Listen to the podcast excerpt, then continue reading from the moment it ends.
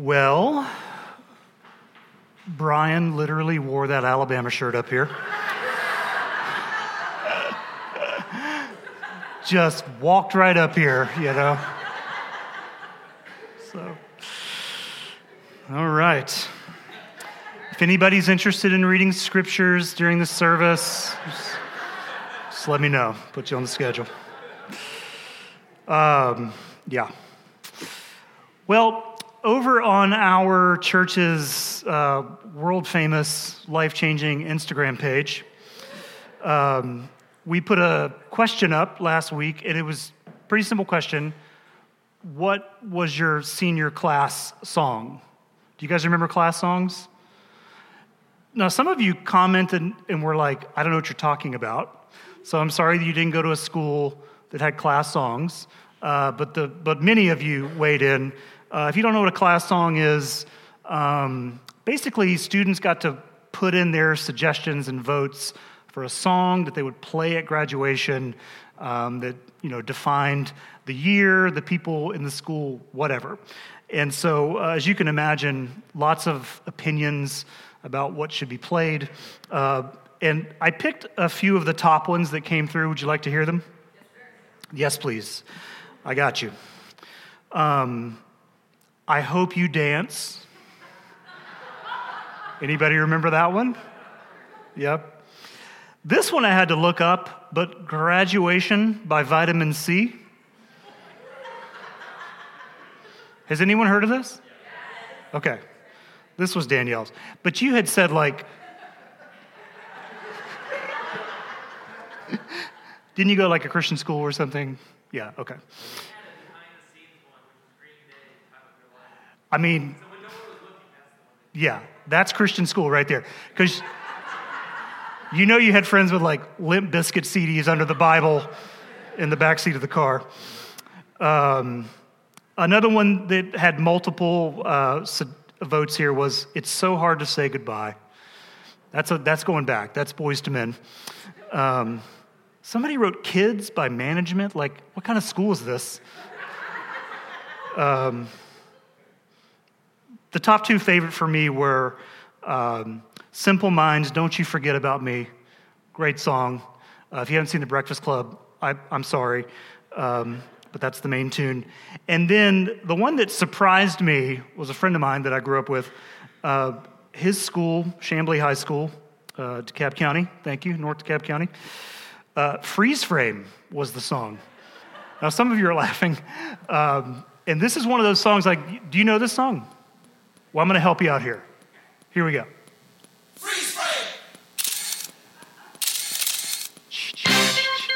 Do you know it? Yeah, it's terrible.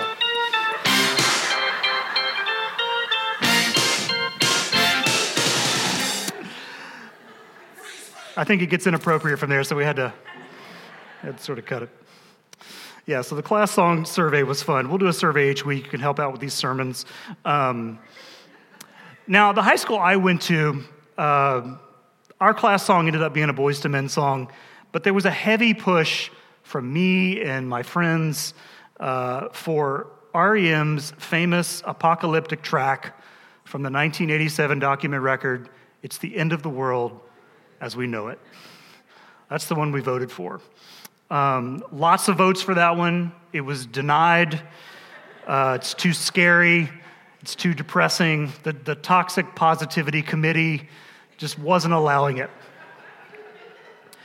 Uh, so we were a bit disappointed in that. But um, and as song titles go, it's a bit of a morose uh, and somewhat depressing type of song. But I will say that all of us, you included, uh, at one point or another, have looked around at the worlds that we're all living in and you've thought, well, maybe this, maybe this is it.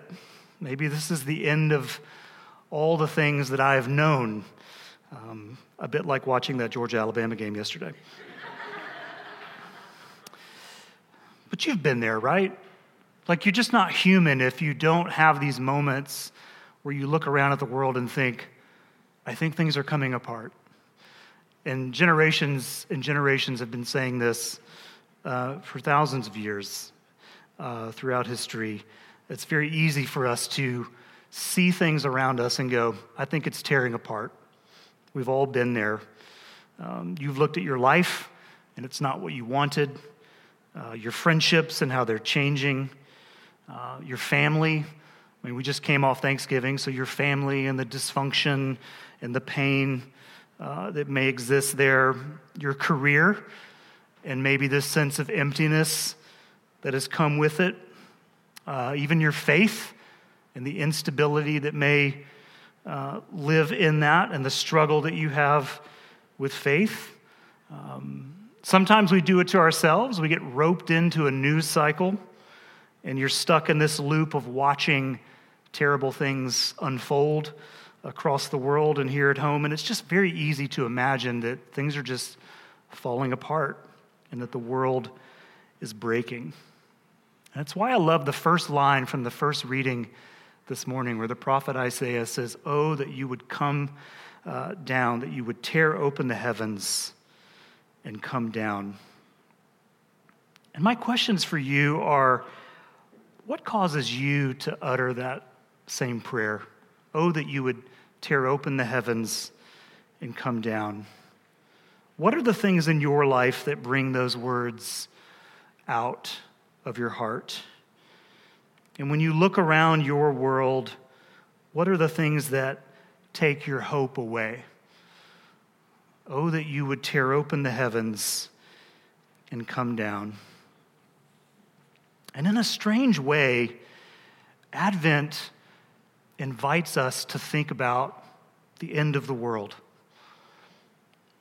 Not the world God is building, I'll get to that in a few minutes, but the worlds that we create and the worlds that we put our hope in.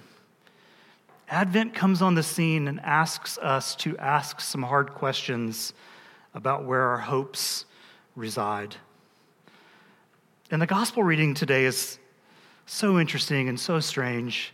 Um, but Jesus begins speaking to his disciples, saying, But in those days, after that suffering, Jesus is pointing to the coming destruction of Jerusalem and its temple that would take place in the year 70 AD. This is well documented.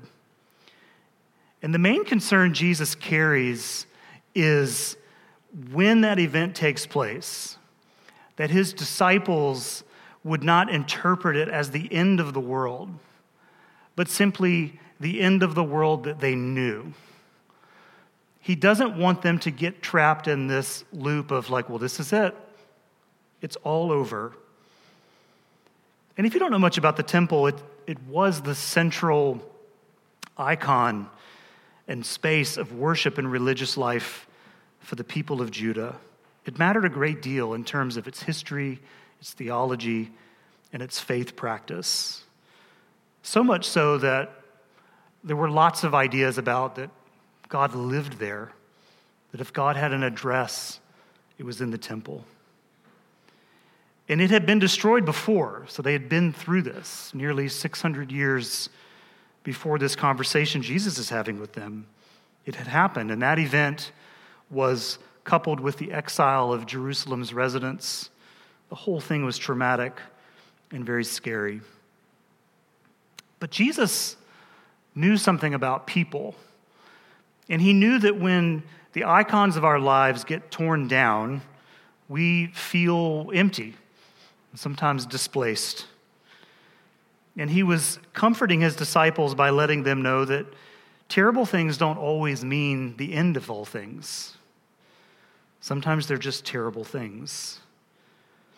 What he does tell them is this when the worlds we've created come crashing down, let it be a reminder of the better world that is to come.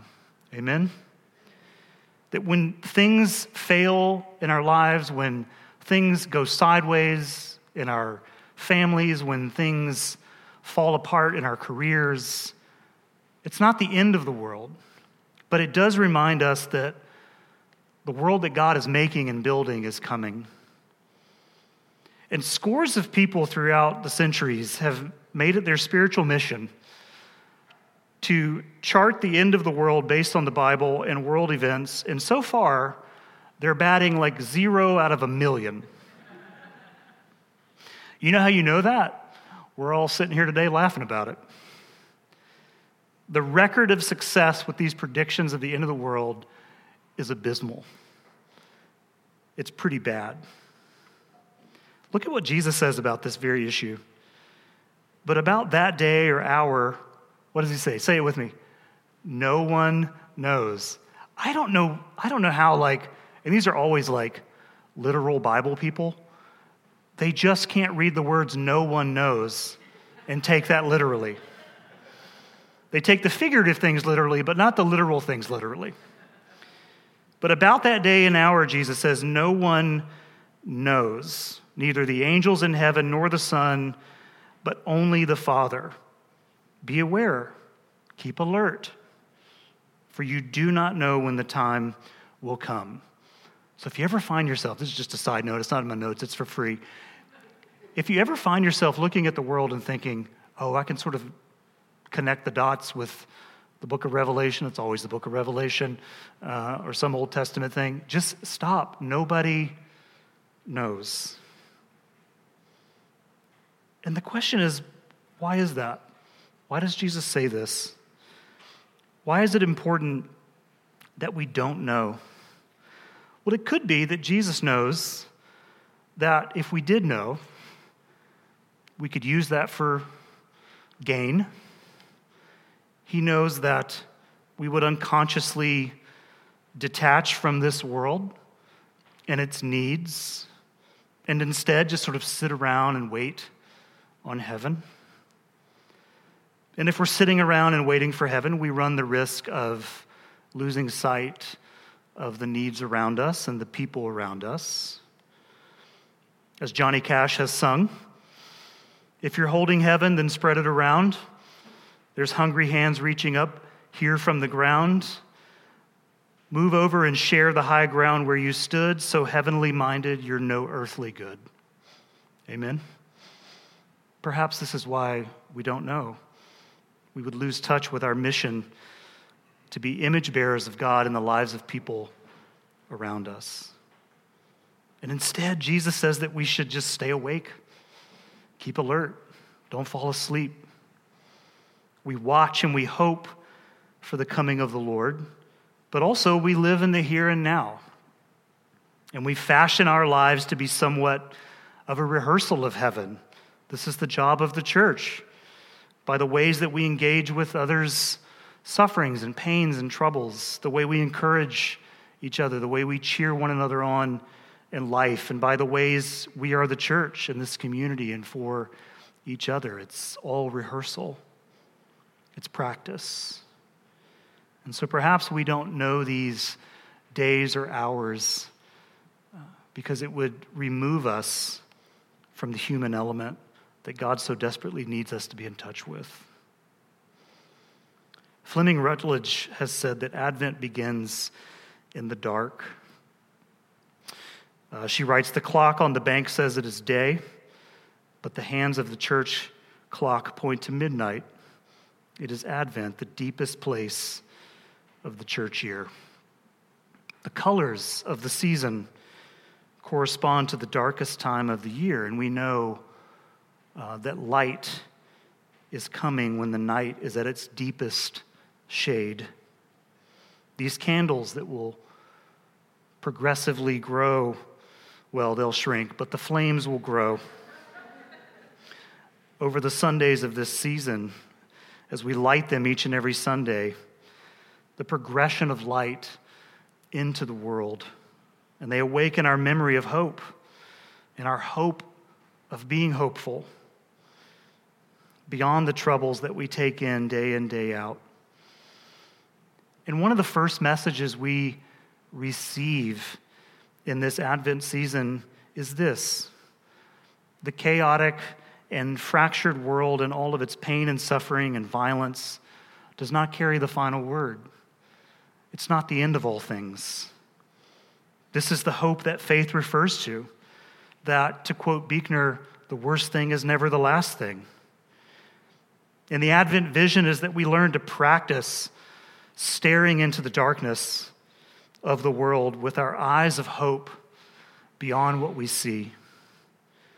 That all things are not lost and that God, that there is a God who is paying attention and who will show up and has shown up.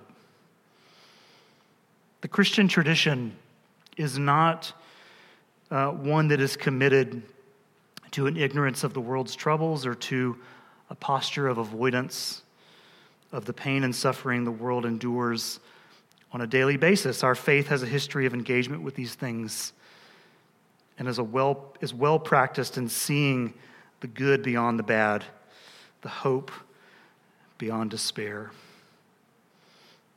We are at the edges of hope in the Advent season. Our world is quick to find fault and blame and reasons to be angry and dissatisfied. But it is often slow in hope, slow in finding a way out of what hurts. And Advent does both. It sees the world as it is, but also as it will be. This is what makes us, as the Bible says, a strange people. So it's the end of the world as we know it. When I hear that song, I think about these people that show up here and there carrying signs that warn how the end is near. You seen these people? They're always in crowded areas, um, usually around Dragon Con. Um, but I always think of these people, and they just made it their mission to warn the world that the end is near. We drove to Florida for Thanksgiving, and there's no shortage of such messaging on the hundreds of billboards along I 75.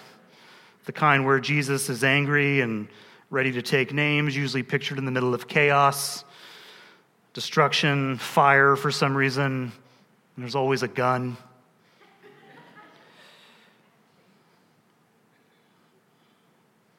And the message that the end is near has long been successful at making a lot of people scared and making a smaller group of people a lot of money. But it's really bad theology. It's not great ministry either. When a high school friend of mine died, um, he was a good friend of mine, but he, he kind of lived on the edges of. Uh, you know, he was no saint, you know. Uh, loved him, but I was young enough to judge people's uh, insides by their outsides, and which we all are guilty of doing. And uh, I was worried about him because I grew up in that, you know, it's just in the air, as Flannery O'Connor has said. The South is not Christ centered, it's Christ haunted. So it's just in the atmosphere that you think, well, he, he kind of lived a reckless life. I mean, he was at church every week, but still, you know? Um, and I remember talking to my youth pastor about it, and I said, uh, he was asking how I was doing with that, and I said to him, Yeah, I just um, hope he wasn't like smoking right before he died or he cursed or something, you know. And I remember my youth minister saying, No, no, no, no, no, no, no, no, no. Young Skywalker. this is not the nature of God.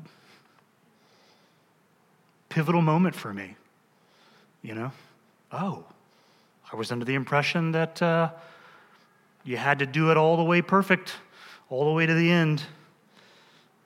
But learning in those moments that the scary message of the end is near is a false message. And Advent reminds us that with Christ Jesus, the end is not what is near, it's the beginning that's near. As Jesus said in Revelation 21, I am making all things what? New. As Paul said in 2 Corinthians, so if anyone is in Christ, there is a new creation. And that there is there. There's a new creation. There's a new creation. There's a new creation. Everything old has passed away. Look, new things have come into being. With Christ, the end is not near, the new beginning is near. Our Lord.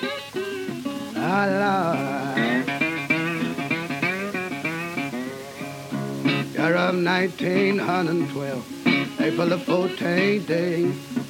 Great Titanic strung out big, people that running free, God moon, moon, and moon, and the people that running free. The guards who had been watching, sleeper they were tied. When they heard the great excitement, many gunshots were fired. Gun moan, moan, and. And the people that run and pray.